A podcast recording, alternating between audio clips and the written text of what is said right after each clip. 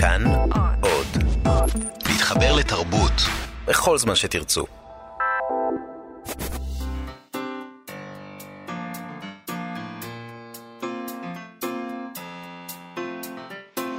מה שכרוך עם יובל אביבי ומה יעשה לה. שלום, אנחנו מה שכרוך, מגזין הספרות היומי של אה, כאן תרבות. תודה שאתם איתנו לתוכניתנו האחרונה בשבוע זה. שוב, כ- כ- כהרף עין חלף לו השבוע. אה, נזכיר שאפשר למצוא אותנו ב-104.9 ו-105.3 FM וגם באפליקציה כאן אודי. אה, איתנו באולפן קשת מאירוביץ' וחן עוז שעושות איתנו את ההפקה ואת הביצוע הטכני. תודה לכן ושלום. אה, על מה נדבר היום? שלום, יעשה לה גם? שלום, שלום. אה, היום נדבר עם המתרגמת והעורכת רנה ורבין על ספר חדש שיצא בהוצאת ערבי נחל וידיעות אה, ספרים.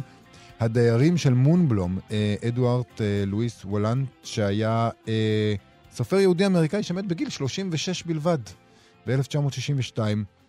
אה, הוא נחשב לאחד מחבורת הסופרים היהודיים האמריקאים הגדולים, סול בלו, ברנרד מלמוד, פיליפ רוט, וזה מעניין לא רק כי זה ספר uh, טוב של uh, סופר שבישראל עד היום לא כל כך תורגם ולא זכה להכרה שזכו לה השמות האלה שהזכרתי עכשיו, אלא גם uh, שלאחר כל שנות ההתעלמות האלה, פתאום עכשיו גם בערבי נחל uh, תרגמו את הספר הזה, וגם בכנרת זמורה ביטן תרגמו ספר שלו, המשכונאי, ופתאום פתאום נזכרו בו, מעניין למה. Uh, נדבר גם עם פרופסור מיקי גלוזמן על יעקב שבתאי. Uh, שהשבוע מציינים ש- שנה, את השנה ה-85 להולדתו. Uh, נשאל אותו uh, קצת, האם בכלל עדיין זוכרים את יעקב שבתאי כמו שנדמה לנו שראוי לזכור אותו, אבל ראשית, פרס נובל.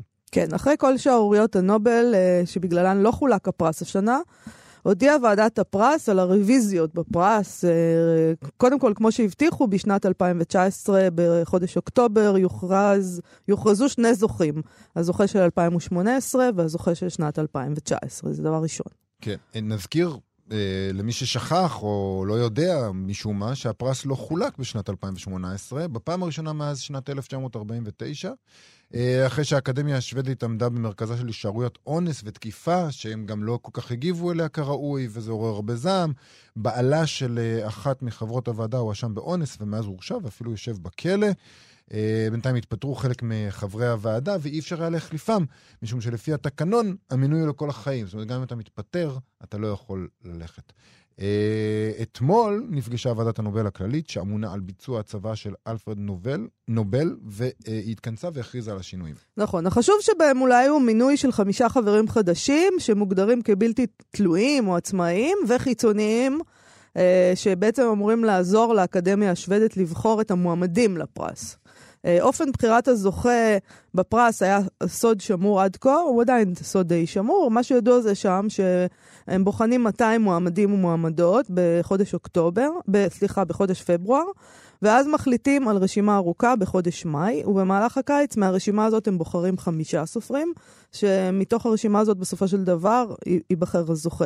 את הסיבות להחלטה, אה, את הנימוקים למה זה זכה וההוא לא זכה, הם חושפים רק כעבור 50 שנה, שנה כשכולם כבר מתים.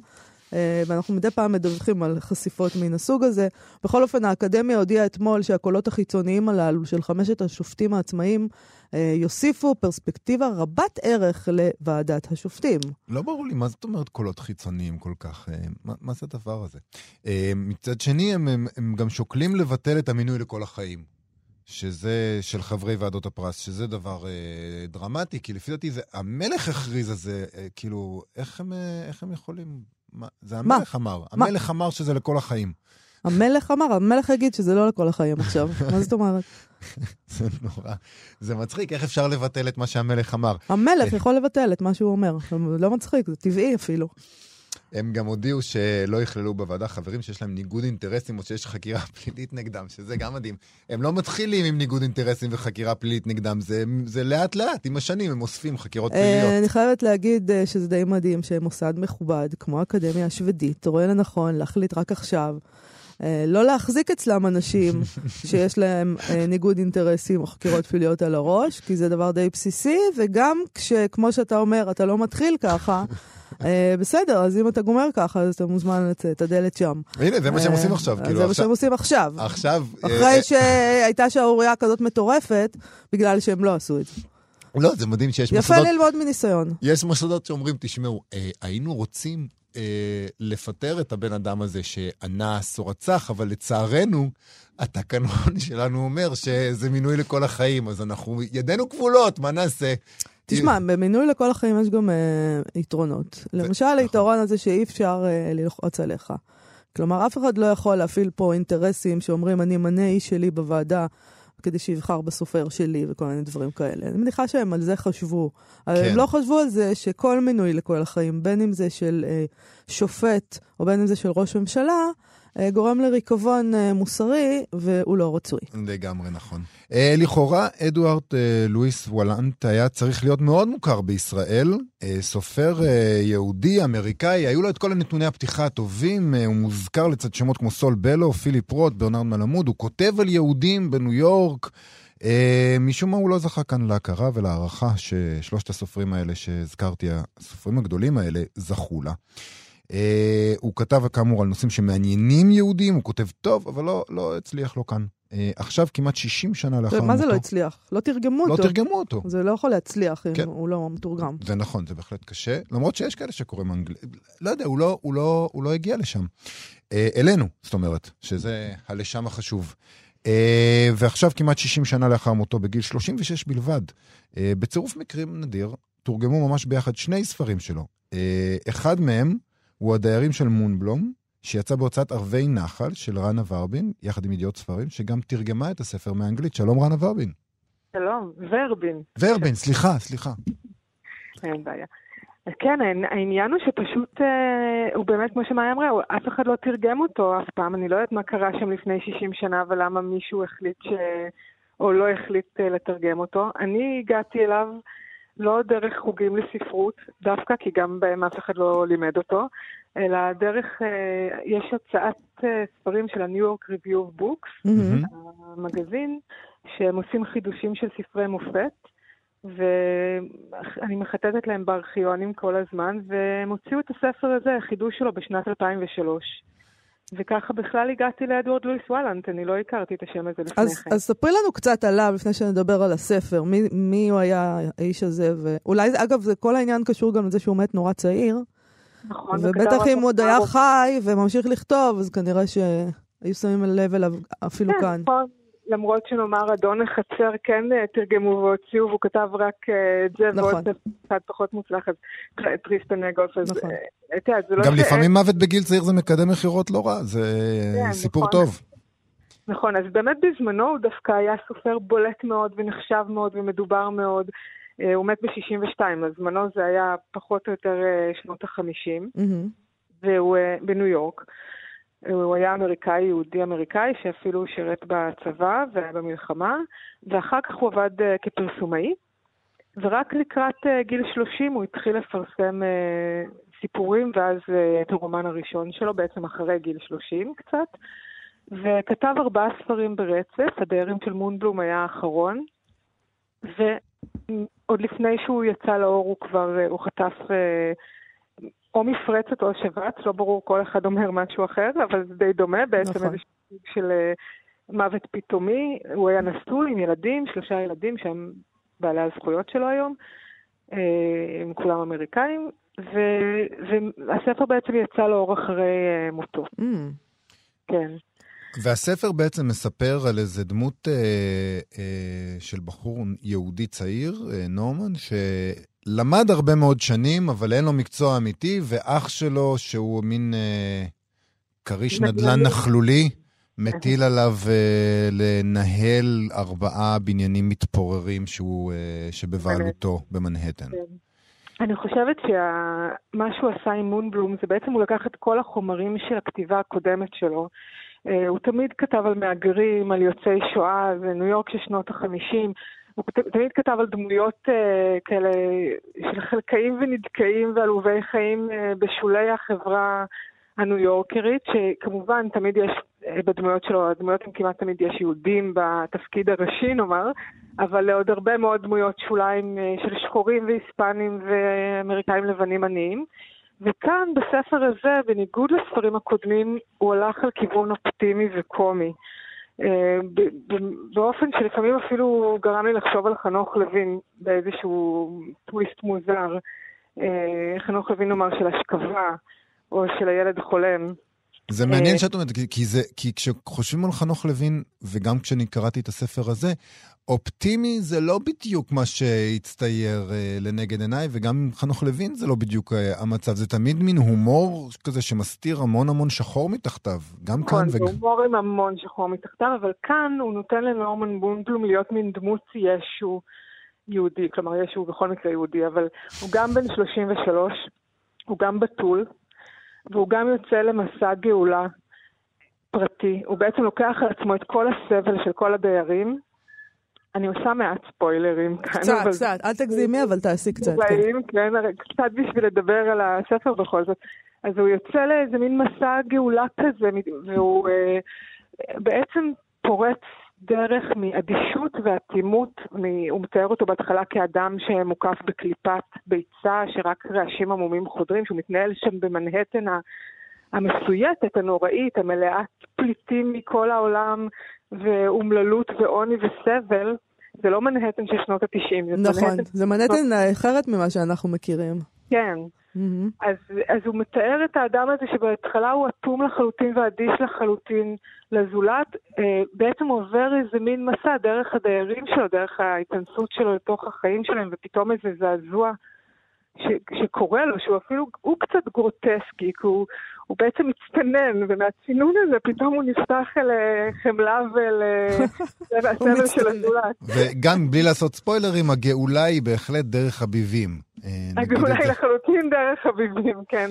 עכשיו, כל הסצנות שם, הסצנות, הסצנה האחרונה כמובן, בכלל, זה סופר נדיר שהשליש האחרון של הספר הוא הכי טוב בכל הספר. אין הרבה סופרים שמצליחים לעשות סופים מוצלחים יותר אפילו מהפתיחות. כמעט כל הספרים, במיוחד בימינו, זה, זה מין אה, בעיית אה, מולוס לדעתי. כן, עובדים חזק על הפתיחה ואז... עובדים אה, מאוד חזק על הפתיחה ואז מאבדים ואז פתאום יש איזה בטן רכה והסוף הוא כבר דרדלה כזה. אצלו זה מתחיל חזק ואז מתרומם משם. כמו במבצע סבתא, אתה מתחיל הכי מהר שלך ולאט לאט אתה מגביר.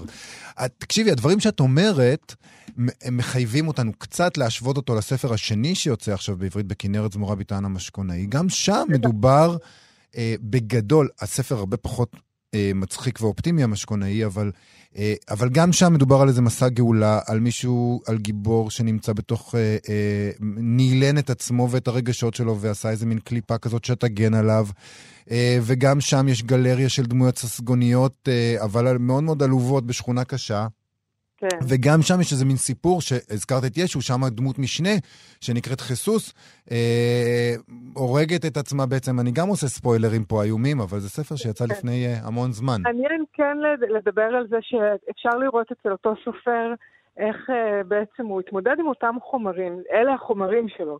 כן, יכול להיות שאם הוא היה ממשיך לחיות אז כבר הוא היה עובר לחומרים אחרים, אבל זה ברור שאלה הם החומרים שלו, האפשרות לגאולה, החיפוש אחר המשמעות, היכולת של יהודי קטן ברופא, ודי מין שלמזל כזה, אצל מונבלום זה נורמן, להצליח, וגם תמיד יש את היהודים, הכסף שם, כלומר במשכונאי זה המשכונאי, אבל אה, העיסוק הזה, הוא לוקח את כל הנושאים הבאמת פוסט-שואתיים האלה, ו- ואלה הם הנושאים שאיתם הוא מתמודד, ובכל ספר הוא עושה איזשהו מין פיתוח של זה. אני חושבת שמונבלום נחשב, זה לא אני חושבת, הוא נחשב הספר הכי קומי שלו. גם בגלל שיש שם באמת סצנות שהן קוראות מצחוק, אפילו תוך כדי שהן מזעזעות. למשל, הסצנה ששני המוזיקאים, אה, יש שני מוזיקאים אה, ביטניקים כאלה, הם בעצם ביט ג'נריישן, זה ג'אז, אבל זה תקופת הביט של שנות החמישים. אחד שחור, אחד יהודי. ואחד מהם עושה איזה ניסיון התאבדות כושל. והשני רק מרוכז בעצמו ובסבל שזה גורם לו, זה שהשותף שלו ניסה להתאבד. זו סצנה שכשקוראים אותה בקול רם, ואני ממליצה לכל מי שקורא את הספר לנסות לקרוא את זה גם בקול רם, היא פשוט קורעת מצחוק. היא, היא עובדת אפילו יותר טוב בעל פה ממה שהיא בקריאה בלב. רנה, אני רוצה לשאול אותך על, באופן כללי על ערבי נחל, על ההוצאה הזאת שלך. אה, למה את אה, נכנסת לעסק הביש הזה, שנקרא הוצאה לאור בישראל? אם לא היה ברור עד כה, בגלל ההתלהבות וה... כן. ואיך זה הולך? זאת אומרת, איך את, יש לך איזה מסקנות? כאילו, את כבר מבינה שעשית טעות נוראית, או שאת אומרת לעצמך, לא, זה דווקא כיף.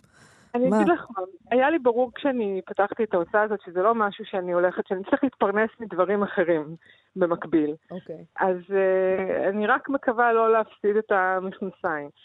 Uh, אבל זה בעצם האקט הנורמן מונבלומי שלי, אוקיי? גאולה. הגאולה ומציאת המשמעות שלי. ובגלל זה אני מרשה לעצמי כאן, אה, אני חושבת שהספרות היום היא, ולא רק ספרות, אבל כל התרבות, אני חושבת, אבל בטח הספרות. חזרנו למאה ה-18 בלי בכלל שום... אה, כלומר, כרגע רק מי שיש לו איזשהו גב כלכלי, או אה, הורים או פטרון, או יכולת אה, עצמית משל עצמו, יכול לעסוק בתחומים האלה. כי אחרת אי אפשר לחיות מזה פשוט. לתרגם היום בשביל אה, הגרושים פחות או יותר שמשלמים למתרגמים, ובק... ובקצב שאתה אמור לתרגם ספר, בשביל להצליח לא... בשביל להצליח משהו, כן. שכמה אלפי שקלים הבודדים האלה יחזיקו אותך, זה הרי בלתי אפשרי לשבת חמישה חודשים לתרגם משהו ולהרוויח על זה שמונת אלפים שקל. אי אפשר באמת לחיות ככה, אז נאלצים לעשות את זה בחודש או בחודש וחצי. לא, אני לא רציתי לעבוד ככה, אז החלטתי שפשוט, מה שאני אעשה זה שאני אפתח הוצאה, אני אעבוד על כל תרגום חצי שנה, ואני לא אצפה להרוויח מזה. ממש, זה סטארט-אפ לא נורמלי. תגידי רגע, אבל איך את בוחרת את הספרים? האם, את, האם אין לך את השיקול הזה של, גם של מכירות? זה השיקול, אבל מה עם מכירות, מה עם, שזה יחזיק את עצמו? אני מאמינה שספר שאני בוחרת, ושאני חושבת שהוא פשוט אוצר, ושהוא חייב להיות מתורגם, ושזה לא יאומן איך הוא לא תורגם עד עכשיו, ואני כל כך בוררת את, את הספר האחד בשנה שאני מתרגמת, כי זה מה שזה כן. לוקח ממני, שנה שלמה של עבודה. אז אני אחר כך עורכת תרגום, אחר כך חוזר אליי. אז עד שאני כבר בוחרת משהו כזה להשקיע בו, אני באמת באמת מאמינה שיהיה את הקהל הקורא ספרים, האוהב ספרות יפה, שבדיוק מחכה, שגם רוצה שהתרגומים יהיו מעולים ומושקעים, ושזה חשוב לו הדבר הזה, וכמה אלפי אנשים האלה שיש בארץ. זה קצת מבאס במקרה כזה שבדיוק uh, יוצא uh, ספר של אותו סופר בהוצאה נורא נורא גדולה. כשאני פניתי לסוכן של, ה, של, ה, של מונבלום לשאול לגבי הזכויות, הוא אמר לי, אוי, בדיוק בתחילת החודש פנו אליי מהוצאה אחרת שלכם לשאול לגבי ספר אחר שלו. לא האמנתי שזה קורה לי הדבר הזה. חשבתי שאני הולכת ל... ואז אמרתי, מה אני אעשה עכשיו? אני אכנס לתחרות מי מאיתנו יוציא ראשון? ו- ואז אמרתי לעצמי, לא, אני לא אכנס לתחרות הזאת, אני אשב ואני אשקיע בזה את נשמתי, וכמה שזה ייקח ייקח. ואכן, הם תוך חצי שנה הוציאו ספר, ולי לקח שנה וחצי עד שהוא יצא. אבל uh, אני חושבת, uh, ללא uh, רוע, אבל אני חושבת שהדבר ניכר בתרגום, המהירות שבה uh, רצו להוציא את זה. וחשוב שהוציאו את המשכונאי, זה ספר חשוב ומצוין, והתרגום שלו גם בסדר גמור, הוא לא נוראי, אבל זה ספר כל כך נהדר וכל כך מעולה, שהשפה שלו היא הדבר המשמעותי אצלו, הוא אומן של מילים.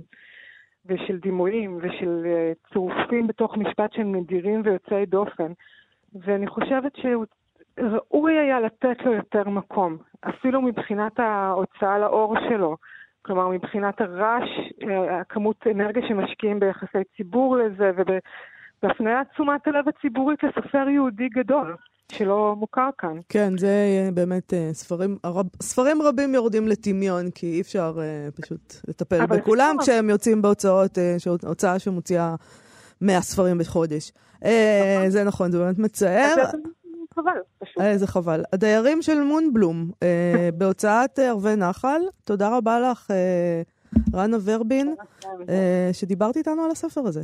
להתראות. תודה. להתראות. בפינת הסטטוס היומי, אנחנו אה, נקרא היום סטטוס של אסף שגיב, שוב, עורך הוצאת שלם. אה, יש לי מנוי אצלו, חופשי חודשי. זה בעיה, אה, כי, כל, כי כל הסטטוסים שלו מאוד מעניינים. נכון. הוא שואל שאלה מעניינת אה, בפייסבוק שלו, והוא גם קיבל כמה תשובות מעניינות, שגם אותם נקרא. כן.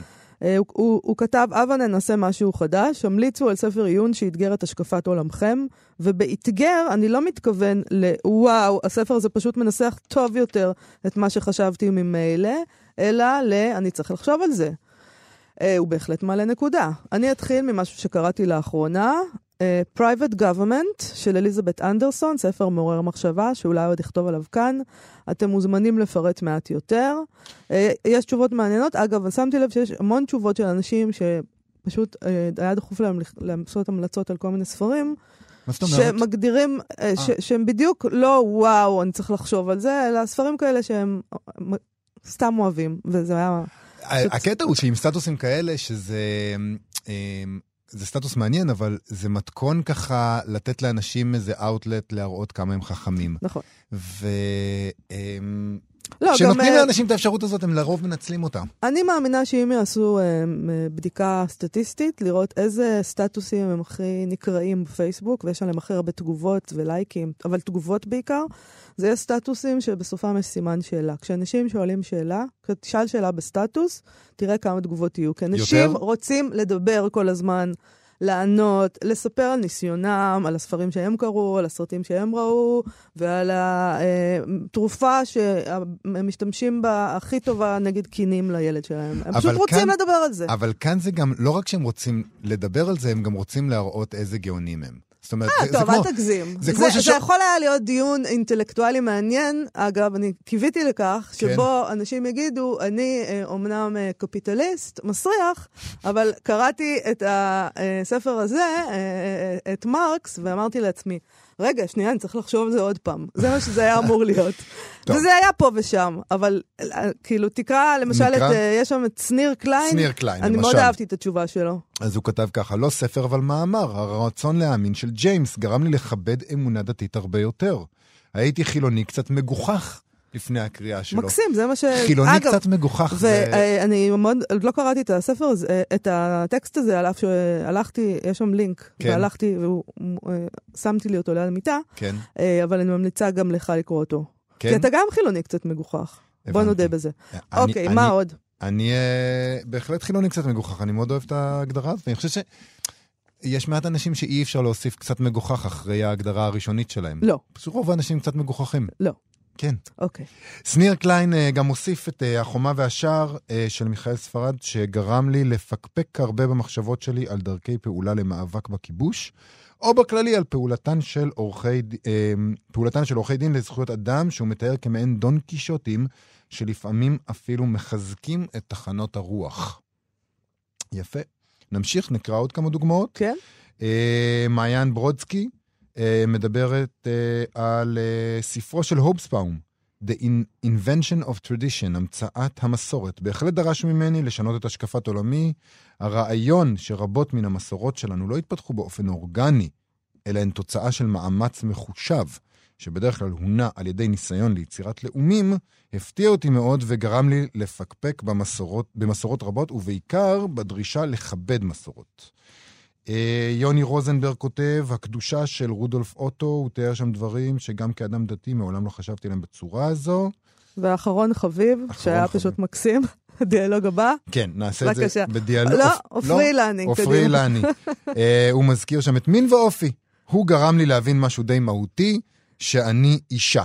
Uh, על זה אסף שגיב עונה לו ספר מבריק, אני עדיין המום מהעובדה שתרגמו אותו, ועופרי אילני כותב, כן, זה ספר מעורר סלידה, אני לא אומר את זה סתם כי צריך להגיד, אלא כי לפרקים, כשאתה קורא את הנאומים האנטישמיים בו, אה, הם פשוט מעורר אה, חלחלה.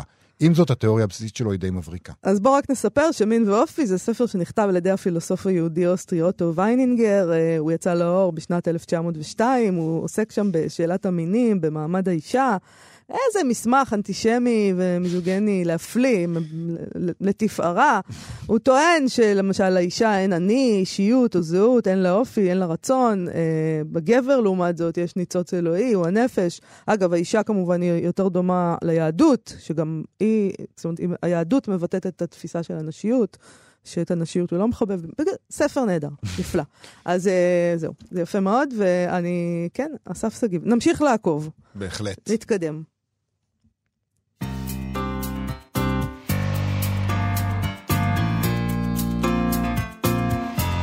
ביום שישי הקרוב מציינים 85 שנה להולדתו של יעקב שבתאי, זה אחד היוצרים הישראלים החשובים ביותר, הוא מת ב-1981 בגיל 47 הצעיר. יעקב שבתאי היה סופר, מחזאי, מתרגם, נחשב לאחד היוצרים המקוריים, הפוריים והחשובים ביותר בתרבות הישראלית. אנחנו כמובן, זיכרון דברים, ספר קנוני, אבל גם היו לו סיפורים קצרים שאנחנו דיברנו עליהם פה לא נכון. לא מעט, מחזות שהוא כתב. ועוד, כדי uh, לטעות על השפעתו על התרבות הישראלית ולמידה שבה הוא עדיין רלוונטי, ביקשנו לדבר עם פרופסור מיקי גלוזמן מהחוג לספרות של אוניברסיטת תל אביב. שלום, מיקי גלוזמן. אה, שלום לכם. שלום, שלום. אז באיזה אופן, uh, נתחיל ב- עם השאלה הזאת, באיזה אופן יעקב שבתאי השפיע על התרבות בישראל ועל הספרות? איפה אתה ממקם אותו שם? אה, אני חושב שזיכרון דברים, שיצא לאור ב-77, קצת לפני המהפך, היה ספר אה, אה, משפיע, מהפנט, הוא אמנם לא התקבל באופן הזה מיד עם צאתו לאור. לקח לו, לקח חודשים ארוכים עד שפתאום דן מירון פרסם מאמר גדול אודותיו, ומאותו רגע הוא נתפס כאבן דרך. אה, באיזה אופן, אבל מה הוא עשה? אה, קודם כל בוא, בוא, בוא נגיד כמה מילים על יעקב שבתאי עצמו. זה יעקב שבתאי שגדל במעונות עובדים והיה בגרעין של השומר הצעיר ואחר כך אה, בקיבוץ מרחביה. היה יפה הבלורית והתואר, הוא היה, הוא היה ספורטאי מצטיין, הוא היה שחקן כדורסל מעולה, הוא היה אלוף הארץ לנוער בריצות קצרות. אה, הוא היה מגנט כריזמטי. הוא היה יפה. בצורה בלתי רגילה. נכון, הוא היה יפה גם. הוא היה יפהפה. כן. אה, הרי אולי נדבר על זה אחר כך, אבל תמונתו נגזלה אה, לכרזה פוליטית של תנועת הימין הקיצוני התחייה. נכון, חוצפה. זה, זה בגלל שהוא היה כל כך יפה. תמונתו עם הדגל הזה, מה... זה היה משהו, אוקיי, נכון. נכסו לנו אותו.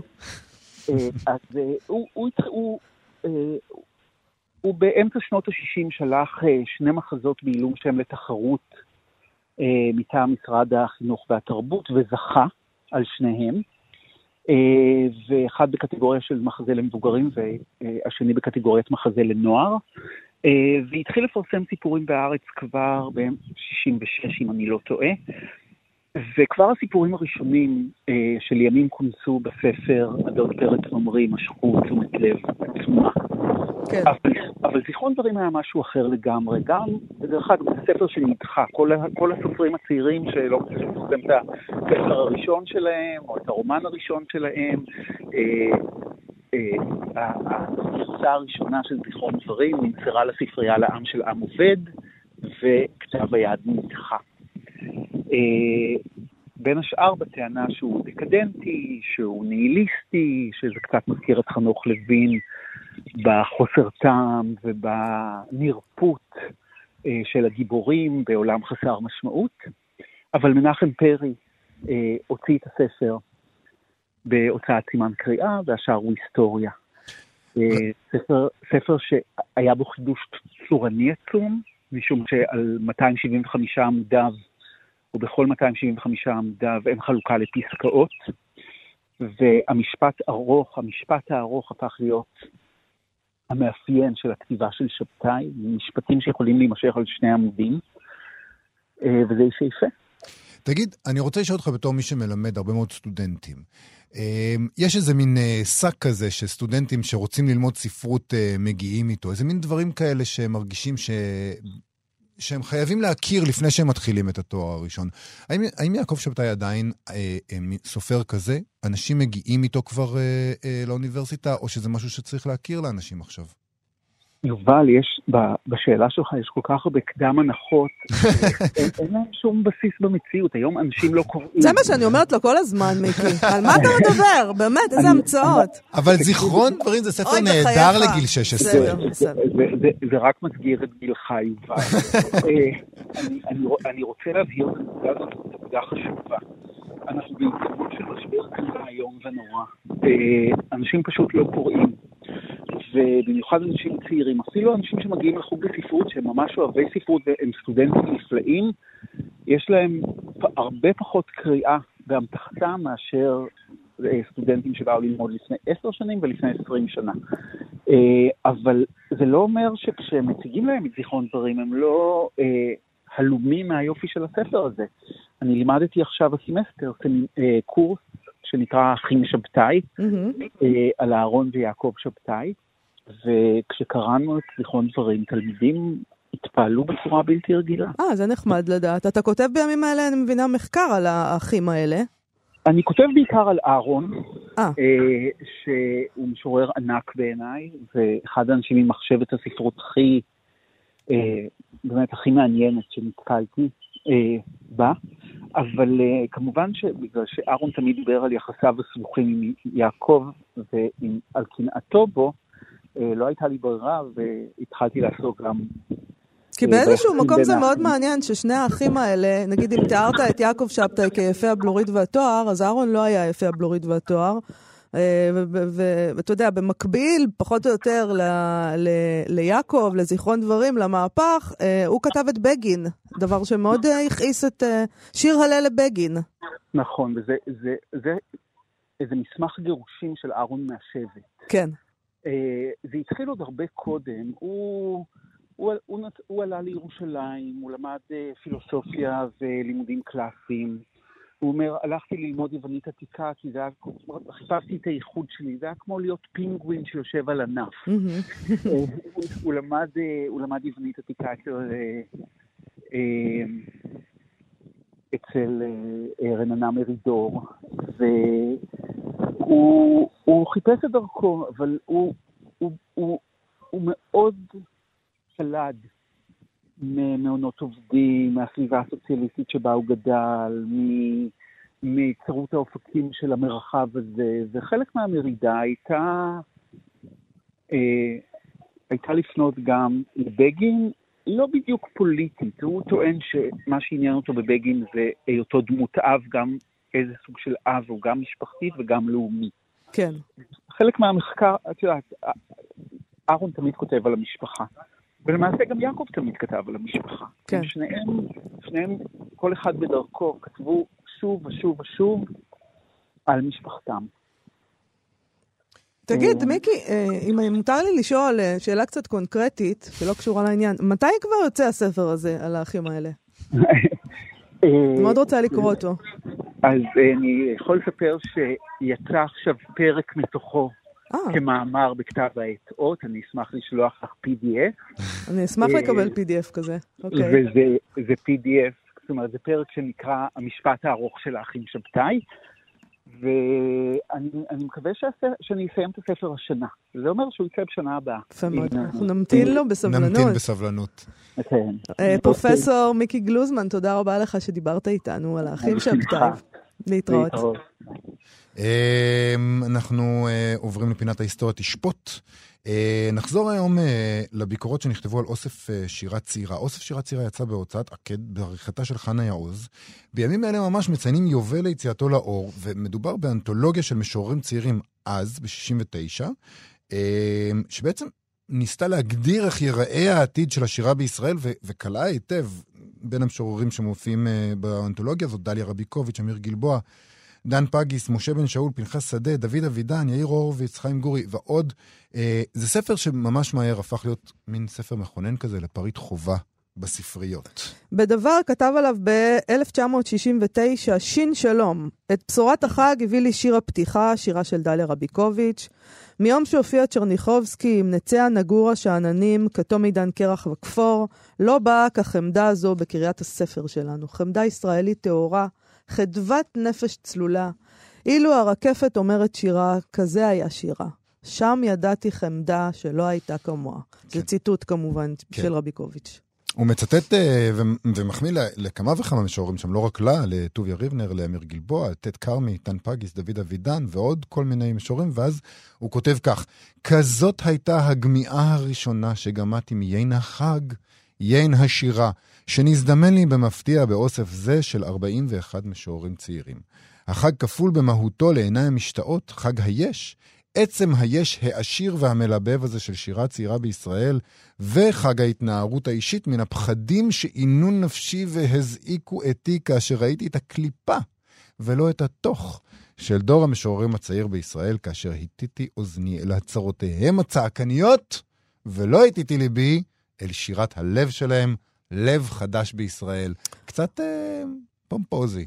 הוא ממשיך וכותב שיש גם חג אה, שחור בקובץ הזה, חג פגישת פנים אל פנים עם האימים, עם הספקות, עם המבוכה, עם הנחש המצייר קווי מוות על כף יד המדבר, כבשירו הציורי של יעקב בסר, או עם המוות הרוכב על סוס בשמיים, כשירו המזעזע של פנחס שדה. אחר כך הוא מודה שחסרו לו כאן שירי האהבה, הבשר והדמים, בעלי תנופת האימאז' ועוז המבע של המובהק במשוררי הדור הצעיר, יהודה עמיחי. הוא מסיים אה, בתהייה, האם כל השירים שבאוסף יש בהם משום ייצוג מהותי לכותביהם, או על מה ולמה חסרים בספר כמה וכמה שמות מהם יקרים לי מאוד, שבלעדיהם לא ייתכן סך כל של שירתנו הצעירה, כי בכל זאת צריך... אה, עמיחי, זה, זה די בסיסי באמת. אה, זה מוזר שבכזה קובץ לא היה עמיחי. בהצופה כתב אב קלמן בלאט שהאוסף מקיף גלריה רחבה של צורות שירה מכל הסוגים והאסכולות, משך 20 עד 25 שנים האחרונות, והוא רפרזנטטיבי במידה מסוימת, אם כי אינו כולל ומקיף. גם עצם המושג שירה צעירה של בני 50 ומעלה, מחד, וחסרונם של בני תשחורת מאידך, אינו מקנה לאוסף חותם של שלמות. עם זאת, הוא אומר שאין בכך די לגרוע מעצם הופעת האנתולוגיה. אה, הוא גם מסתיים מכך שחנה יעוז מביאה אותנו בסודו של השיר בקשת נושאים מוגבל, כגון שירי ירושלים, במעגל האהבה, המוטיב של האם וה... של האב והאם, המלחמה והשואה, אדם וחלומו וכולי. אה, הוא אומר ל"ט אה, משוררים, זה לא 41 כמו שצוין בביקורת הקודמת, ל"ט משוררים אשר כל אחד אה, שר בסולם קולות אחר, הם בוודאי תופעה מעניינת, אך היא סובלת תמיד מן ההיעדר והחסר. זה דינה של המסגרת, זה חוק האנתולוגיה. זה, זה חוק האנתולוגיה, אני אוהב מאוד את השורה הזאת.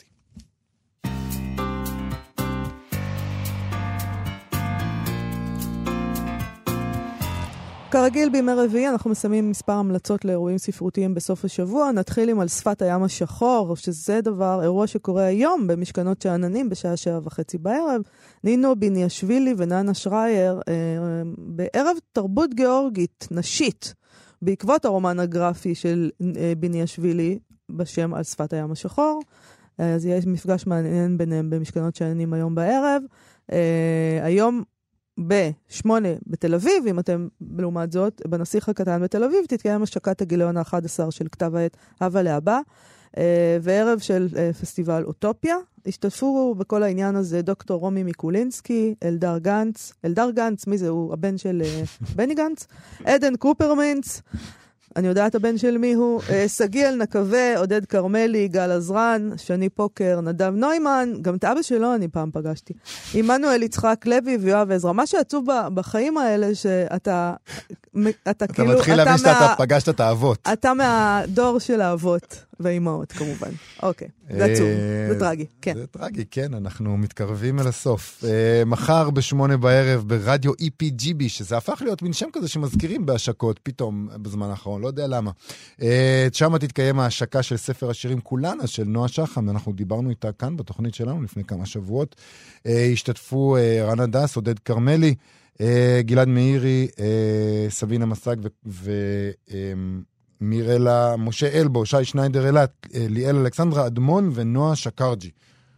נכון. אה, מחר בשמונה בערב, בקופי, בקופי שופ 51, תתקיים השקה לספר התרחבות של דנית גולד, שיצא בהוצאת פרדס בסדרת מלח ים, בהשתתפות אוהד קנולר, אילנה ברנשטיין, עמיחי שלו ודוד גוטסמן. ולענייני יום האישה הבינלאומי, שחל בעוד יומיים אה, כמה אירועים סביב היום הזה. מחר בבית ביאליק בתל אביב לרגל יום האישה הבינלאומי, יתקיים ערב לכבוד המשוררת לאה גולדברג, לציון שנת היובל לפטירתה ולקראת ספר השירים הגנוזים, דיברנו על זה אתמול אה, בעריכת אה, דוקטור גדעון טיקוצקי. אה, מי השתתף שם? אה, סיון בסקין, חמוטל בר יוסף, ריטה קוגן, מיכל בת אדם.